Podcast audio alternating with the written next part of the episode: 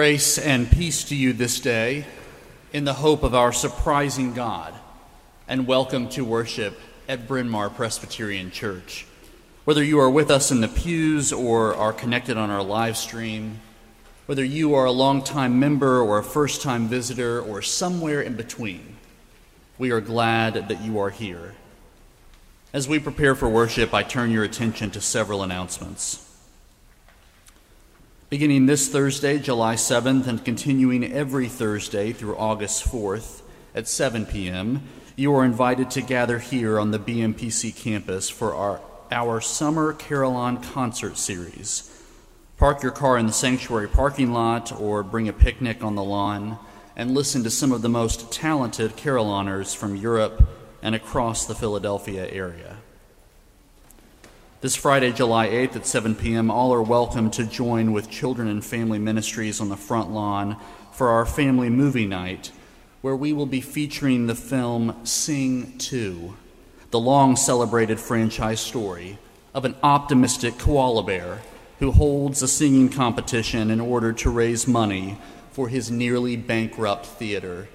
Friends, you do not want to miss this. We are once again asking for your recommendations for church officers. Nominations for the office of elder, deacon, and trustee can be found online or by typing in the link found in your bulletin announcement.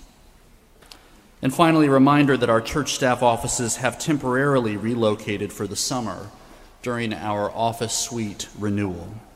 The reception desk will be located in the atrium, and our volunteer receptionist will help you connect with where staff are located across the campus. And now we lay the events of the days ahead aside as we prepare to worship the living God. Please rise as you are able as we join together in our call to worship.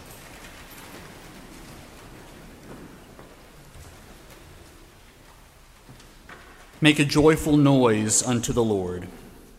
Come into God's presence with singing. Enter these courts with praise. Know that the Lord is good. Know that God's love endures forever.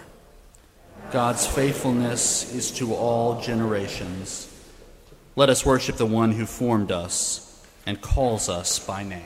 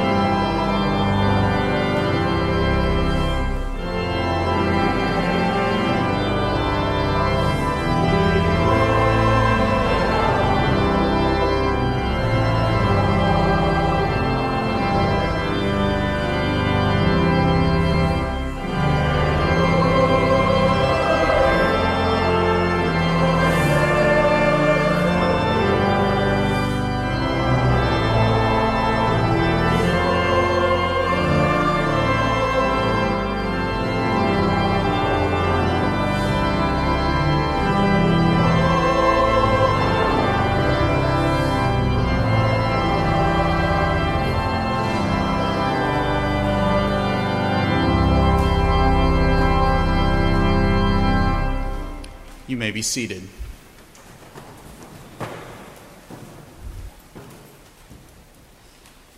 Because we are not sinless, and because we carry the pain and madness and apathy of the world within us, let us confess our sin to God and to one another as we join together in our prayer of confession. Loving God, you call us to follow, but we are slow to respond. Forgive us for the times when we are more apathetic than active, more isolated than involved, more callous than compassionate, more legalistic than loving. Teach us a better way. Set us free from a past we cannot change, and grant us grace to follow where you lead.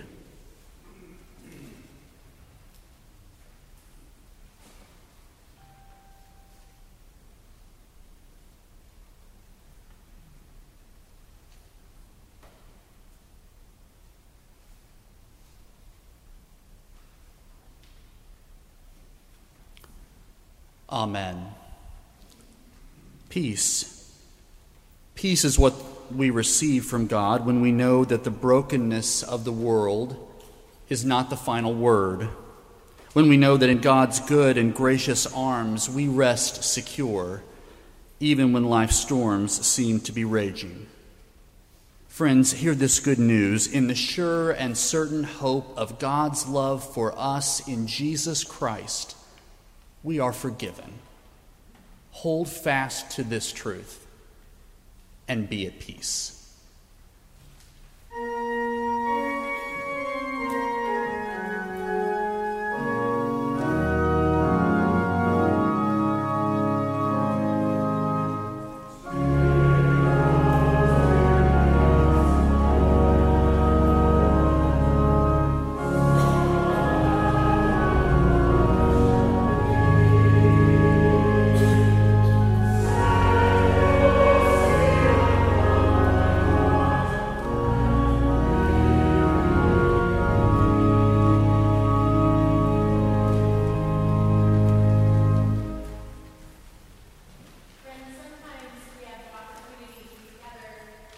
So we have the opportunity to gather in prayer. As many of you know, members of our choir are in the Middle East right now. They are singing with communities and they are sharing God's love in new places. And as I think about the children in our own church who are at camp and who are on vacation and on adventures, I'm also reminded that just a few nights ago, our choir sang with children in Bethlehem and Hebron and thought it would be appropriate for us to lift up children in all places today in prayer. Will you please pray with me? Dear God, for those who are traveling, give them mercy. For those who are worried or afraid, give them peace.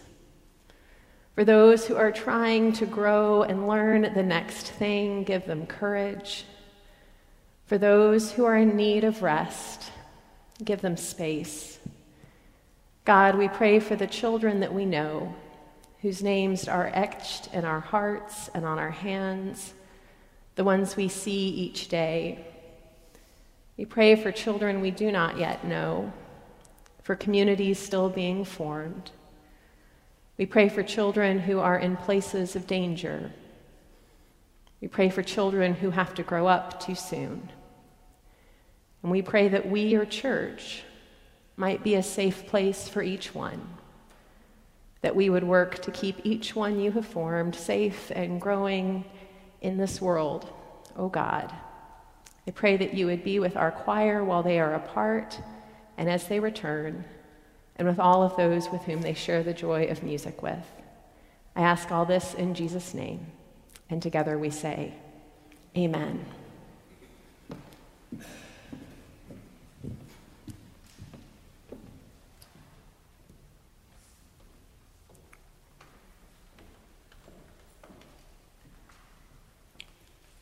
Let us again look to God together in prayer. Holy One, quiet us. Quiet us that we might hear you in these ancient words of splendor and surprise.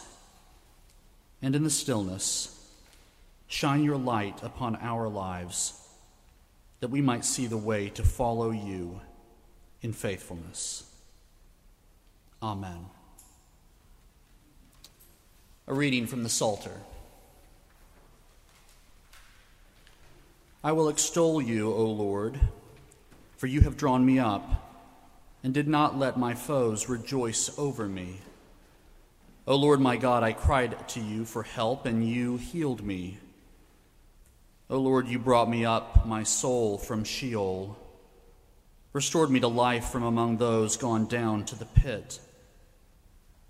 Sing praises to the Lord, O you, his faithful ones, and give thanks to his holy name. For his anger is but for a moment, his favor is for a lifetime. Weeping may linger for the night, but joy comes in the morning. As for me, I said in my prosperity, I shall never be moved. By your favor, O Lord, you had established me as a strong mountain. You hid your face. I was dismayed. To you, O Lord, I cried, and to the Lord I made supplication. What profit is there in my death if I go down to the pit? Will the dust praise you? Will it tell of your faithfulness? Hear, O Lord, and be gracious to me. O Lord, be my helper. You have turned my mourning into dancing. You have taken off my sackcloth and clothed me with joy so that my soul may praise you and not be silent. O Lord my God, I will give thanks to you forever.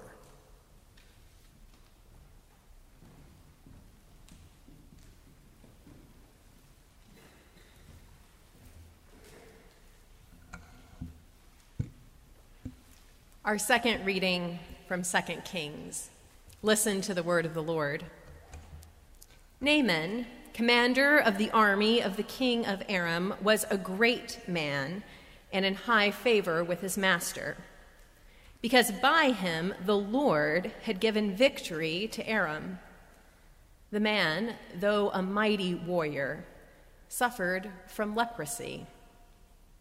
Now, the Arameans, on one of their raids, had taken a young girl captive from the land of Israel, and she served Naaman's wife she said to her mistress, If only my Lord were with the prophet who is in Samaria, he would cure him of his leprosy. So Naaman went in and told his Lord just what the girl from the land of Israel had said. And the king of Aram said, Go, go then, and I will send along a letter to the king of Israel.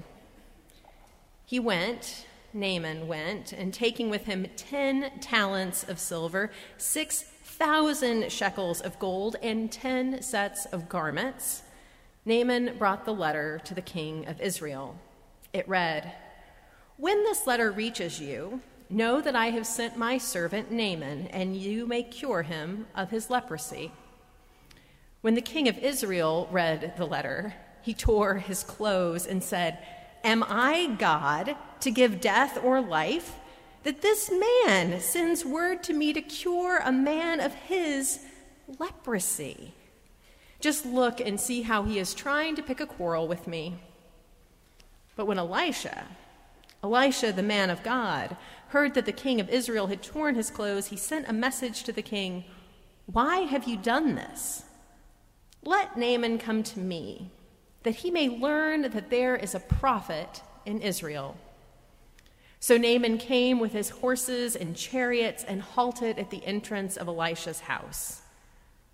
Elisha sent a messenger to him, saying, Go wash in the Jordan seven times, and your flesh shall be restored, and you shall be clean. But Naaman became angry and went away, saying, I thought that for me he would surely come out and stand and call upon the name of the Lord his God, and he would wave his hand over the spot and cure the leprosy. Are not Abana and Pharpar, the rivers of Damascus, better than all the waters of Israel? Could I not wash in them and be made clean? He turned and went away in a rage. But his servants approached and said to him, Father, if the prophet had commanded you to do something difficult, would you not have done it? How much more than when he said to you, Wash and be clean? So Naaman went down, immersed himself seven times in the Jordan, according to the word of the man of God, and his flesh was restored like the flesh of a young man, and he was clean. The word of the Lord. Thanks be to God. This past week, we all had to pack up our offices. Now, if you know anything about my office, it's always just a little bit messy, you might say. It's filled with a lot of things that had to be sorted through leftover craft projects, books, more books, a few more books past that. And I was ready to go through all of my paperwork and get ready for this move, and suddenly I got caught up on one task. Right behind my computer on the wall was this collection of post it notes. You may not know this, but every time I get a prayer request or I hear about something that's happening in someone's life, I, add a post it note to my wall. It's usually just a name or a note or a date, just something so I can keep that person in my prayers.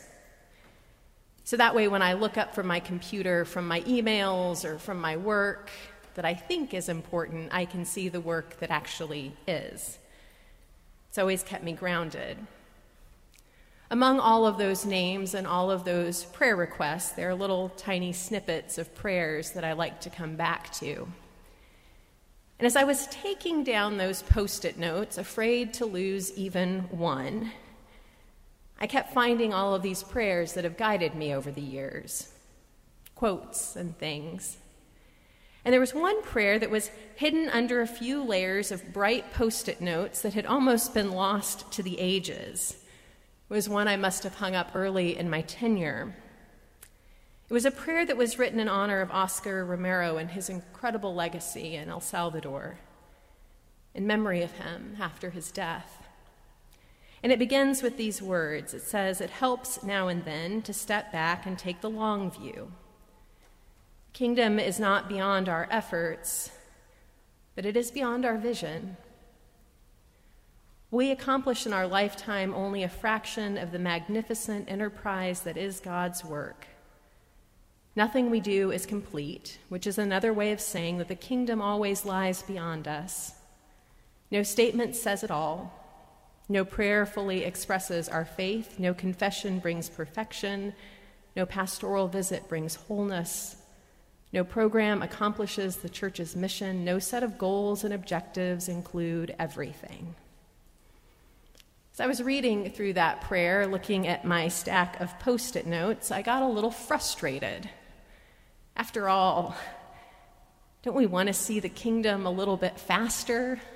I have a timeline in my mind as to when things should happen, how fast healing should occur, what pain should be taken away. I have a good idea in the back of my mind exactly how God should be working, and it's probably pretty similar to Naaman's idea. The right proclamation, a few hand waves, and boom, things are taken care of. As I was reading through that prayer, it caught me. It caught me how much we want to be able to balance equations and check off boxes, to build a kingdom that's within our control. It's a little frustrating, doesn't it? I don't know if anyone else shares this tendency, but I know I get caught with these unintended expectations when I think I know what should happen. It's the moment when you arrive at a theater ready for a particular kind of movie, or when you pull up to that attraction that you've been waiting to see your entire life and you open your eyes and see it for the first time in real time. It's that second after you've been handed the gift and before you've torn the gift paper away when we're anticipating and dreaming and imagining what will be different, what we can expect. Now, we've also all been on the other side of those unintended expectations. When you go above and beyond for someone and they are swept off their feet and amazed. Or when you've gone above and beyond and someone looks at you and shakes their head because you still didn't meet the mark. When someone brings a vision that simply can't be met and you can see the disappointment, the weight on their shoulders. There's a strange rub between what is and what I imagined. It can be painful or even heartbreaking. We all learn to move past it, but there's a kind of grief that lingers, an imagined memory that you always compare reality to. And as you move forward, there's, there's a danger, a tacit fear, a jaded nihilism, an unspoken bitterness that can creep from the back of your mind and start speaking into the present. Remember last time when it didn't work out? Remember that other time when? It's the voice that tells you that what you see unfolding in front of you is not enough. It's not big enough. It's not good enough. It's not impressive enough, that something is missing. And how often that voice can find power in our lives. How it even finds some power here in the second book of the Kings, in the fifth chapter.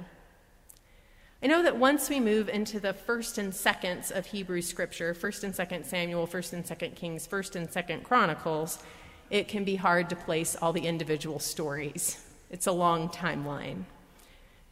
But they can start to even run together a little bit. You have apostate kings and unruly prophets. There's a pattern to be found in each of those books. But just to place this particular story in context, here's the one minute synopsis things have not been great in the land. King David's throne was divided by his grandson into two distinct kingdoms the northern kingdom, Israel, and the southern kingdom, Judah. Neither one is thriving. Both live with a constant threat of invasion and all the other challenges of the ancient world plagues and famine and all of that stuff. The northern kingdom, Israel, where the story takes place, is ruled by a lackluster king, probably Joram. And the chief enemy of the northern kingdom is their neighbor Aram. The Arameans, with their chariots and bows, boasted stronger armies and a design to have an empire. Israel was an easy target, it seems.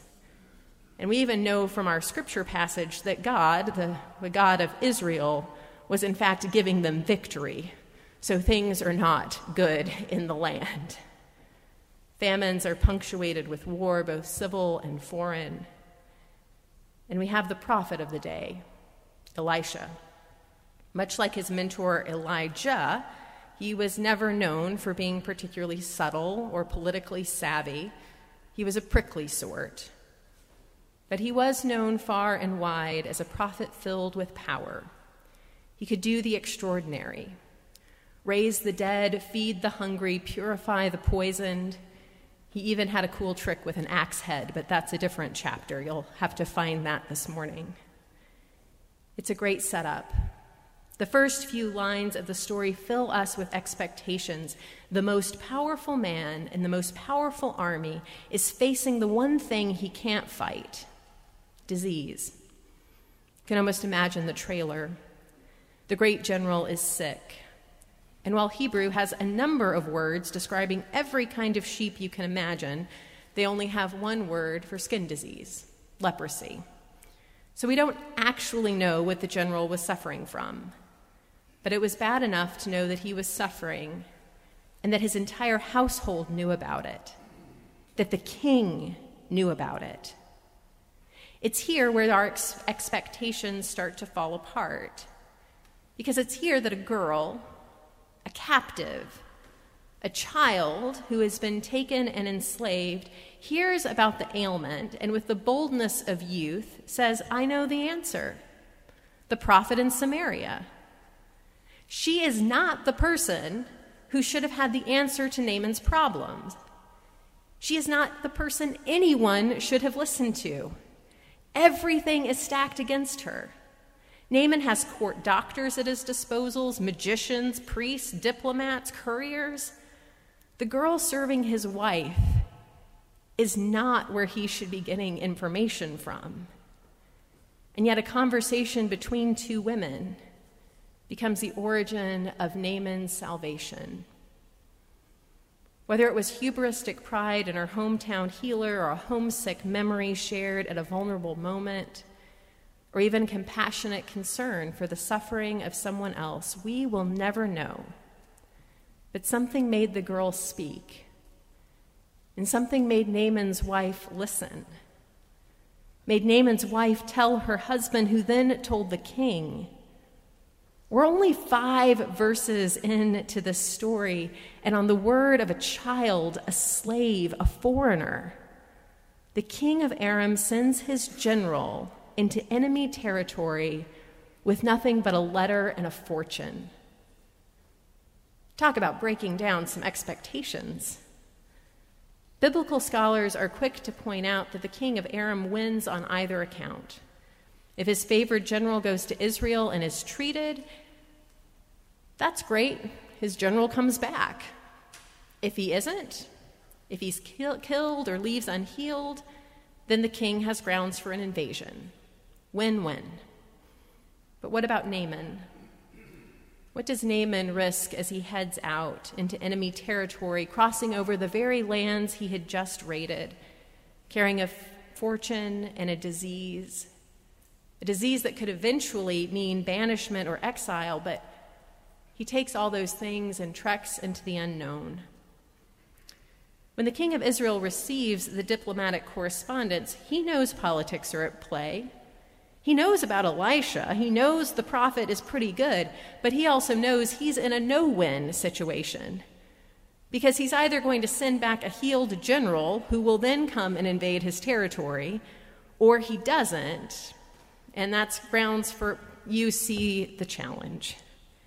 And so while the king is ripping his clothes, trying to find out how to move forward, here comes Elisha the prophet to the rescue.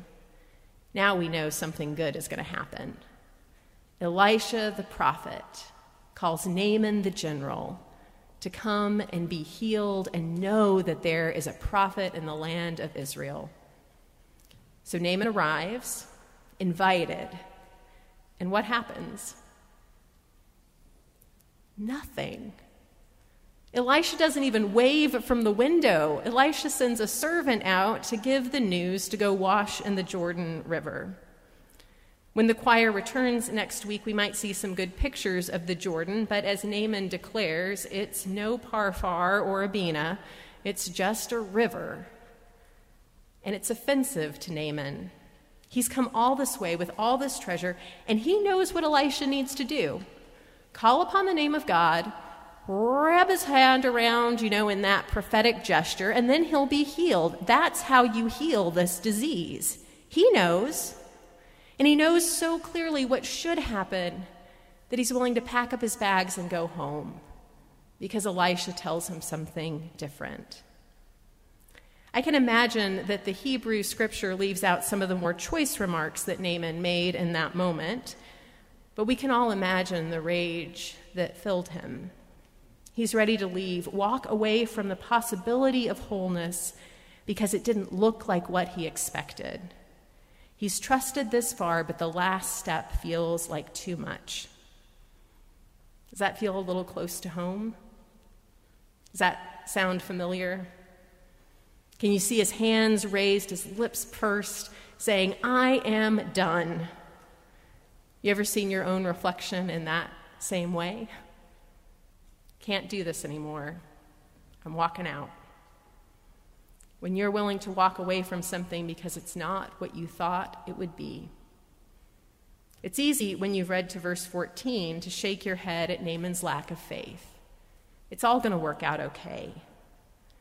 When you're six months removed from a situation or have the benefit of hindsight, we can sigh at someone's overreaction but in that incredible moment, when you feel like the one thing you've been looking for is lost, who isn't tempted to walk away? Naaman was expecting something big, but it wasn't. It was just bathing in the Jordan. No incantation, no magic spell, no prophetic utterance. It's just a bath in a nearby river. That was it. I get caught when I look out on a world that seems to be turning in a million different directions. A thousand different worries and fears that can keep us up late into the night 10,000 different issues that could swamp our attention global, local, national, personal, you name it. I can see the weight on people's shoulders, the hurts we're carrying, the question can it get better? Is it worth those last few steps? I can see Naaman's wisdom. If I have enough gold and silver, if I find the right prophet, if I get the right words, then I can fix this mess and go back to what I'm supposed to be doing. I can feel Naaman's frustration over the centuries, and I share his desire to throw my hands in the air and say, Enough, I am done. But the story calls me back. It's a counter to all the voices in my head that say impossible and offers a gentle question why not? I don't think there's a simple solution to the problems of our age in the same way that Naaman's return to Aram doesn't mean that Israel was no longer in danger, that he wouldn't have to return to a battlefield, that the girl would no longer be a captive. The challenges of the day don't just disappear, but I do know that when we walk away, when we dismiss what we have not yet seen, we miss the opportunity for transformation, the chance to be healed, to repair one small part of the story. We may tell this story and focus on Naaman and Elisha, but the reality is that it's an ensemble piece. All of the characters are critical in this story, but the ones I love the most are Naaman's companions at the end the ones who risk it and say, Why not? If you had given you the impossible, you would have done it. Why not? Try it. Take those last few steps. Why not wade into the Jordan? After all, this is a miracle that starts with a child's voice and a cherished memory. It's built through the relationship between a husband and a wife it's fleshed out in the politics of the day, but it isn't stopped by them. It names a foreigner as a man of integrity and faith, and an aloof prophet as a healer. It's finished in the imagination of friends and a word of hope. That's what makes the miracle possible the slow work of God and the people that surround him. That's how Naaman was healed. Can we do any less? The story doesn't say that it wasn't hard, that the path between Damascus and Jordan isn't long, but it does offer hope that we might be and hear the voices that encourage us in a new direction, that offer hope when all else seems lost. Now, I know that we won't make it to the Jordan, and as I think through all of those prayer requests, some of them resolved in ways I never would have imagined some in ways that bring tears to my eyes today. Some are still so tenuous that I still hold those pieces of paper and they made it over to my temporary office for the short term. I know that it's not easy, but it's those last steps that we have to take together because turning away isn't possible, isn't the right option either. That prayer ends with these words saying, This is what it means this is what we're called to be about. We're called to plant seeds that will one day grow and water the seeds already planted, knowing that they hold future promise. We lay foundations that will need further development. We provide yeast that produces effects far beyond our capacities. We cannot do everything, and there is some liberation in realizing that. But this enables us to do something and to do it well. It may be incomplete, but it is a beginning, a step along the way, an opportunity for the Lord's grace to enter and do the rest. We may never see the end results, But that is the difference between a master builder and the worker. We are the workers, not the master builders, ministers, not messiahs. We are prophets of a future not our own. Friends, may those last steps be filled with the voices of friends who will encourage you. And may the waters be cool and wash away all of the hurts. And may you find the strength to call another to healing. In the name of the Father, Son, and Holy Spirit. Amen.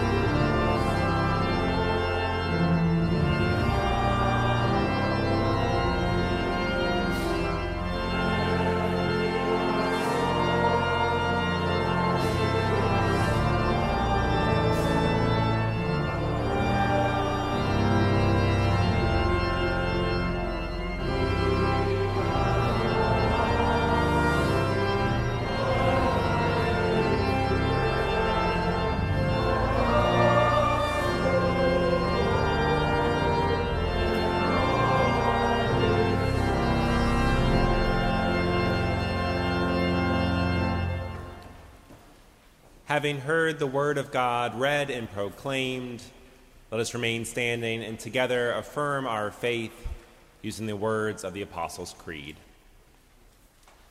I believe in God the Father Almighty, maker of heaven and earth, and in Jesus Christ, his only Son, our Lord, who was conceived by the Holy Ghost, born of the Virgin Mary suffered under Pontius Pilate, was crucified, dead, and buried.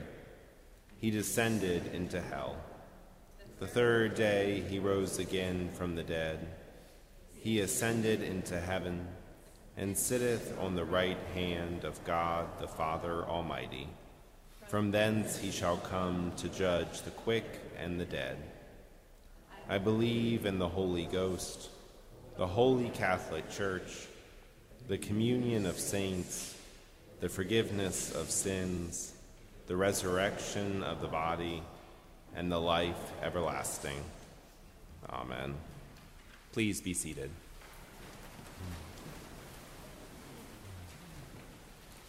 As we prepare to bring our concerns and joys before God this morning, we are especially mindful of the family of Betty Alexander, who passed away earlier this morning.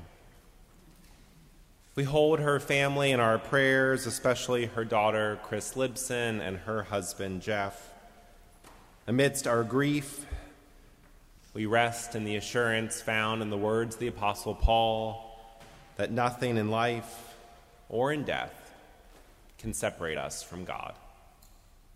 Let us pray.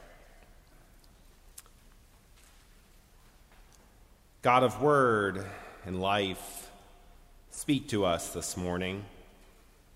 We have assembled once more in this sanctuary, this place of sanctuary, to rest in your refuge. You are a God of kindness and welcome so bid us in right now. Another week has passed, and in it we've met surprises, delights, and everything in between. We ask your peace over all things that bring us anxiety. We ask your multiplication over all things that bring us joy.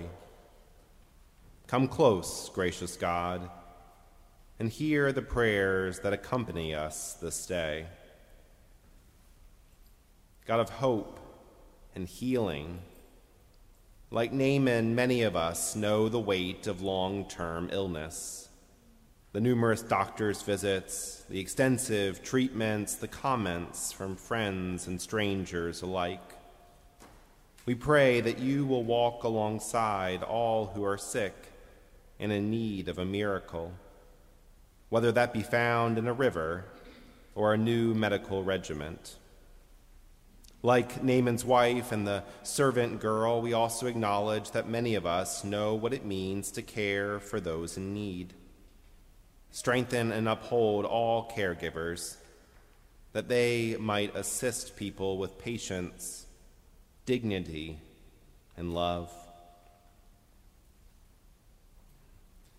God of the nations, on this 4th of July weekend, we pray especially for our nation 246 years ago, our national ancestors issued an unanimous declaration. Today, it's hard to imagine offering a unanimous declaration about almost anything. So we pray for our leaders that they might have wisdom, humility, and kindness towards one another. We pray that laws might be passed that promote dignity and kindness rather than the mere preservation of power. As citizens, we pray for guidance and perseverance, that together we might work to make our country a more just and loving place. Yet, even amidst all this, we're thankful to live in this country. We celebrate those prophets and leaders who have led the push towards freedom for all people. May you bless our nation and may we faithfully steward those blessings. Beyond our land, we pray for the world. This week, we are especially mindful of Israel, Palestine, and Jordan. Gracious God, be with the members of this church who are currently traveling through these countries, lifting their voices in song to promote peace and unity in a land with a history of division and discord. Please keep all members of the group safe as they continue their pilgrimage this week and return, home on Saturday. May they encounter you and the people they meet, the stories they hear, and the history they traverse. And may they come back and tell us all about it. Merciful God, we offer this prayer using the words your Son, the Savior of the whole world, taught us to say when praying Our Father, who art in heaven, hallowed be thy name. Thy kingdom come, thy will be done, on earth as it is in heaven. Give us this day our daily bread, and forgive us our trespasses as we forgive those who trespass against us. And lead us not into temptation, but deliver us from evil. For thine is the kingdom, and the power, and the glory forever. Amen. At this time, I invite you to find the friendship pad located on the inside end of your pew.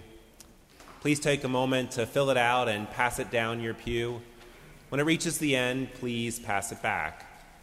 This is one way we can learn who we're sitting with and make a new friend following worship. Friends, as we wait for the coming of God's good reign, we answer the invitation to take part in God's work. One way we respond is through the giving of our tithes and offerings. As you depart worship this morning, you are invited to place your offering in one of the plates that will be in the narthex, or as always, you can give at the church website.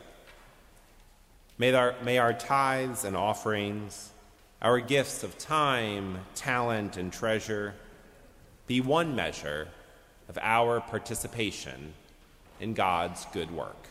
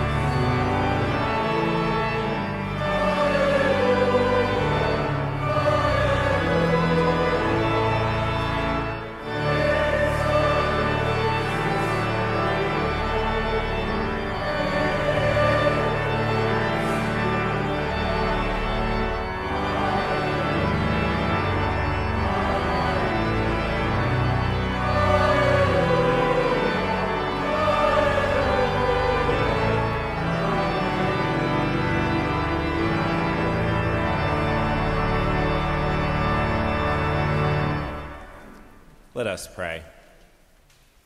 Holy One, we give you thanks for your steadfast love and faithfulness. Bless these offerings and transform them into gifts of hospitality for those who need them most. Amen.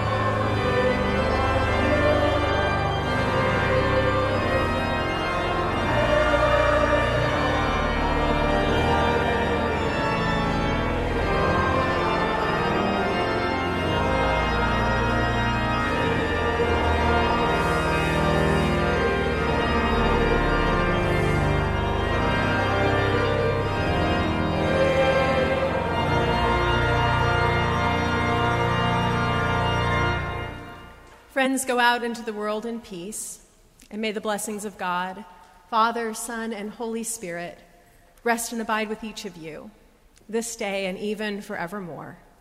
Amen.